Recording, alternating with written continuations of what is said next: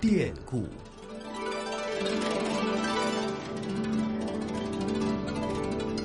听众朋友，大家好，很高兴又能够在故宫九十的节目当中和大家见面了。我是华夏之声的主持人宋雪。十月十号呀，是故宫博物院九十周年院庆的日子。那在这一天呢，院庆大展“普天同庆”清代万寿盛典展也正式开放了。压轴重点文物，全长近四十米的《康熙帝万寿庆典图》下卷第一次全卷展出。另外呢，这也是午门以及东西燕楼展区维修升级后的第一个展览。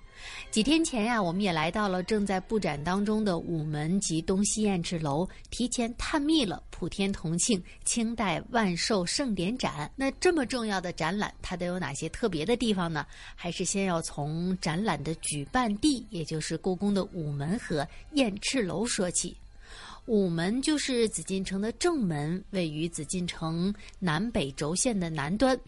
午门东侧的建筑群包括了东北重楼、东燕翅楼和东南重楼，而西侧的建筑群呢，则包括了西北重楼、西燕翅楼和西南重楼。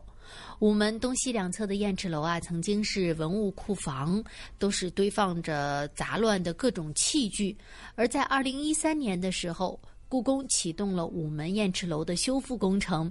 如今呢，经过工匠的巧手，这里和午门联手成为了一个整体的展厅，面积达到了两千八百平方米，也是故宫里最大、功能最全的现代化陈列区。故宫博物院的院长单霁翔还给这儿起了一个很霸气的名字，叫做“天宫”，因为这里地处高墙，可以俯瞰整个午门广场。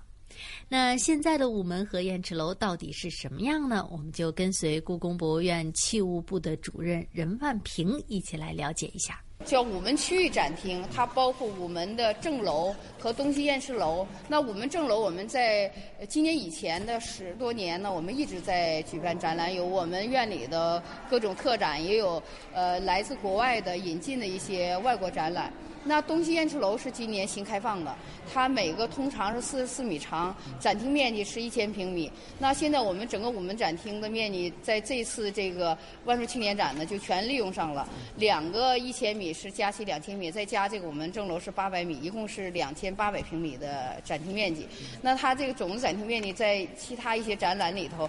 不管国际上也是算一个很大的一个展区面积了。普天同庆清代万寿盛典展呢，正在午门和东西燕翅楼展出，主要啊是展示了清代的皇帝皇后寿庆的情况。这里呢包括了五百多件的文物，而在这当中啊，描绘康熙六十大寿时盛况的长卷《康熙帝万寿庆典图》格外的引人注目。第一展厅就是讲，呃，那个万寿节，当时从什么时候开始，这个清代举行万寿节都设计了哪几个皇帝，还有和万寿节相关的，当时同时举办了千叟宴，它弘扬的一一种这个社会尊老敬贤的这种社会理念哈。那接下来我们就展的是万寿庆典图卷，那就是讲这个皇帝啊，清代皇帝他平时他愿意住在这个园子里，住在畅春园，住在圆明园，他从那儿赶过生日时候，他回。到皇宫一路上，呃，街上那些布置那些景观，就像咱们现在这个十一啊、国庆啊都有好多花坛啊，他那时候也有好多景观。然后沿路呢，还有这些各地来唱戏的、给皇帝祝寿的这些景观。然后从东燕翅楼这样，大家一路看完这个这个长卷呢，就皇帝的轿就进到神武门，进到皇宫里了，然后开始接受这个典礼。我们就让大家就可以导入到这个午门正楼，这样就有典礼。嗯，然后看完这个呢，典礼之后，他还有要举行盛大的宴会，然后还有这个，因为比较欢庆的当年的他们的最主要娱乐活动就是听戏，所以有唱戏相关的，所以在第五呃第六单元是唱戏，最后我们以一个唱戏的高潮来结束这个展览。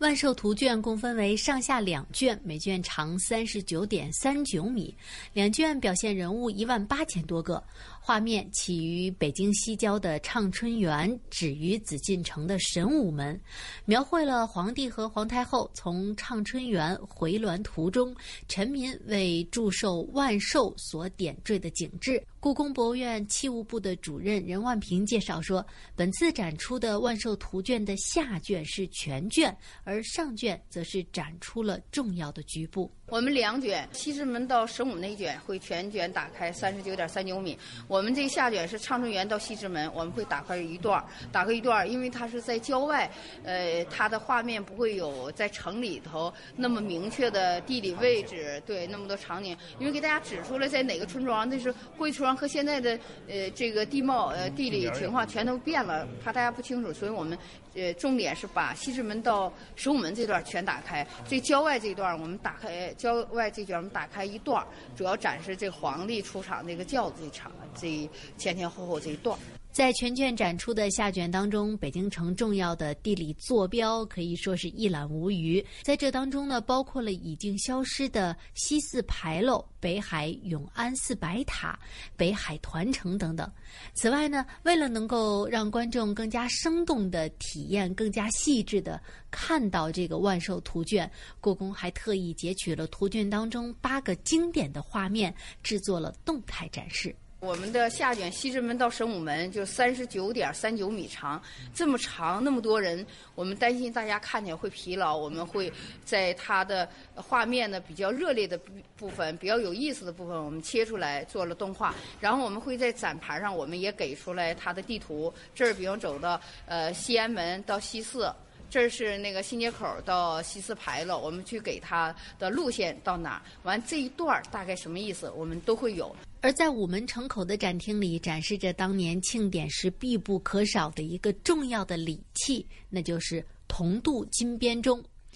人们常以“金声玉振”来形容学识的渊博，其实呀，“金玉”说的就是大家呢在午门城口里能看到的这个金编钟、玉编磬。那么，从周朝起开始，在庆典的时候就离不开钟磬演奏的钟和韶乐。在清代，只要是有庆典，这两件重器呢就会东钟西磬，摆放在太和殿的大门口。那我们现在刚才看的是这边钟边磬，那就是皇帝出场的时候就要有这个边钟边磬要奏乐。他从寝宫来到这个太和殿的时候要奏前平之章，他典礼结束就大臣给他磕完头啊什么的。之后，他回到寝宫的时候就要受庆平之章。那我们那边呢，布了一个皇帝保住区什么样？因为我们现在在太和殿什么，大家都靠不近，到这儿可以就近看。除了在午门展区的展览呢，根据乾隆帝为他的母亲崇文皇太后诞辰时原状陈列的寿康宫区域，也在院庆日当天开放。崇文皇太后在这里生活了四十二年，此后呢，恭赐皇太后、康赐皇太后都先后在这里居住。那寿康宫展区呢，一共展示了文物有两百二十多件，更多更详细的内容在下期的节目当中将会为大家做介绍。那我们下次节目再会了。